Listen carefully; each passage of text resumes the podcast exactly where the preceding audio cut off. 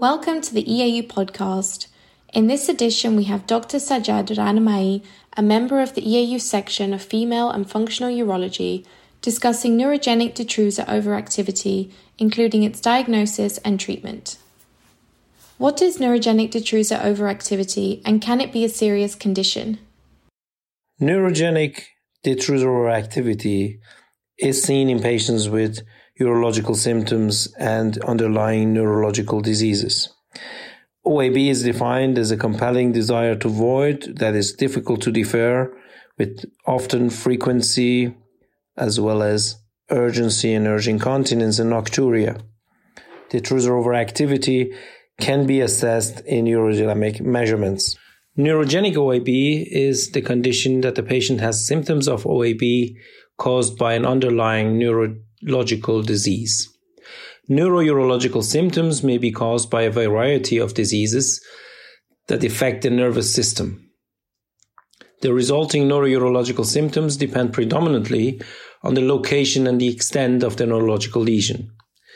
So I believe that um, this condition can be serious in patients where neurogenic detrusor activity leads to urine reflux and problems of the upper urinary tract. In some cases, there is a detrusor sphincter dyssynergia, which can cause urine reflux into the kidneys and in the long term cause kidney failure.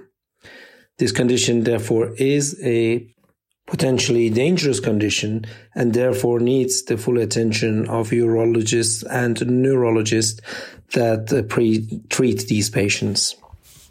What is the standard diagnostic workup of a patient in whom we suspect neurogenic detrusor overactivity? In such a patient, we need to take a um, extended anamnesis, asking about past history from childhood through adolescence through the adulthood. If there has been any accidents that have may may have caused neurological um, impairments, any underlying disease, history of diabetes, diseases such as multiple sclerosis, Parkinsonism, encephalitis, and uh, syphilis. Uh, in addition, past uh, and present medication, lifestyle, and quality of life um, should be uh, asked, and a specific urinary history about uh, bladder sensation and frequency of avoiding enuresis, and uh, if there is any incontinence problems. In addition, sexual history and bowel history should be explored, as well as a neurological history, asking about um, neurological symptoms, spasticity, or autonomic dysreflexia. A very important diagnostic tool is the bladder diary, which will give very accurate and good information about the bladder function. And that should be asked for in every patient that comes with neurourological symptoms. In addition, there are a variety of questionnaires that can be asked for, and these are all listed in uh, the EAU guidelines that can be looked up. Moreover, physical examination and an ultrasound of the uh, urinary tract, upper urinary tract, and the bladder is uh, mandatory. More specifically, autonomic dysreflexia should be asked for, and uh, also the sensation of the lumbosacral dermatomes as well as the reflexes should be tested.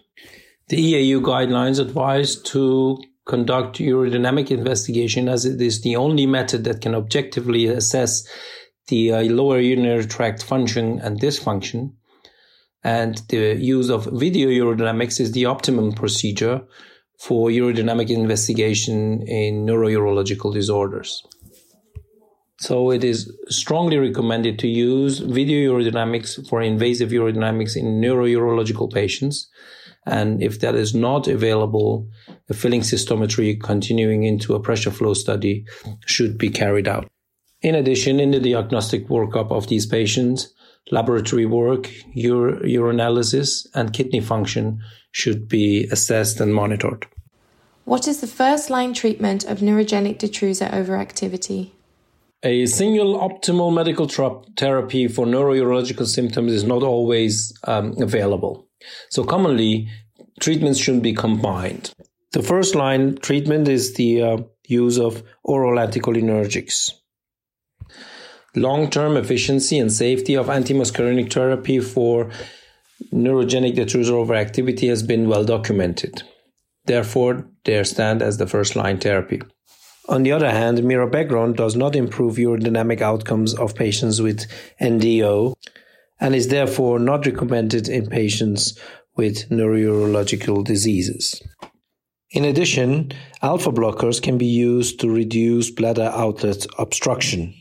For patients that are unable to empty their bladders adequately, intermittent catheterization is the best option. Intermittent catheterization can be done by the patients themselves or by their caretakers. An adequate hand function is a cornerstone to this therapy. Intermittent catheterization can be combined by bladder instillations with anticholinergics. Intravesical bladder instillations with anticholinergics has a very good effect in patients with neurourological symptoms and has a very acceptable side effect pattern in comparison to oral treatment with anticholinergics and is therefore the preferred route of administration. What are the second and third line treatments? Regarding the second and third line treatments of neurogenic detrusor overactivity, um, botulinum toxin A has been proven to be effective in these patients, and um, especially in patients uh, with MS and spinal cord lesions. There have been multiple randomized clinical trials and meta-analysis that have shown very good results. Therefore, botulinum toxin A injections in the uh, detrusor should be considered as the uh, second line therapy that is very effective in these patients.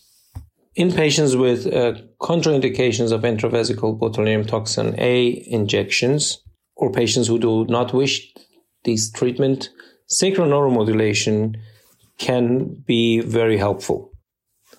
However, clear randomized clinical trials are lacking and therefore not a clear recommendation can be given. With the development of the MRI compatible pulse generators and leads, the avoidance of this procedure in patients needing this imaging technique for their follow up is no longer required, especially in patients with MS. That used to be a problem in the past, but I think in the future we can have more patients with MS treated with MRI compatible sacral neuromodulation devices a new development that might become interesting in the future but needs more research is the implantation of a lead for tibial nerve stimulation, um, which has been proposed in the recent years as a possible treatment also in neurogenic detrusor activity patients. The uh, third line therapy is the uh, surgical therapy where bladder augmentation and urinary diver- diversions come into play. However, as mentioned earlier, with the success of botulinum toxin and neuromodulation modalities, the um, operative therapy has moved to the background and is not used that often anymore. How should patients with neurogenic detrusor overactivity be followed up and by whom? Neurourological disorders are often unstable, and the symptoms may vary considerably, even in a relatively short period of time. Therefore, regular follow up is necessary to assess the upper urinary tract as well as the lower urinary tract function.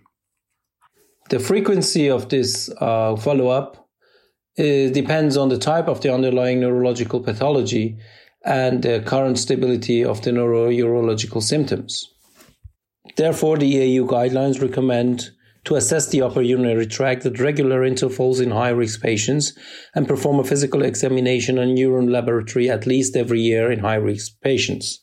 Any significant clinical change should uh, initiate further specialized investigation. In addition, urodynamic diagnostics can also be repeated uh, when patients are suspected to have a changed neurological state or bladder function. As for your question of who should do the follow up, I believe a urologist who is known with neurological, neurourological diseases should be the one who is following up the patients in at least yearly intervals. Thank you for joining Dr. Sajjad Rahnama'i for this episode of EAU Podcasts on neurogenic detrusor overactivity. Further podcasts will be posted regularly on EAU guidelines topics. For more EAU podcasts, please go to your favorite podcast app and subscribe to our EAU podcast channel for regular updates.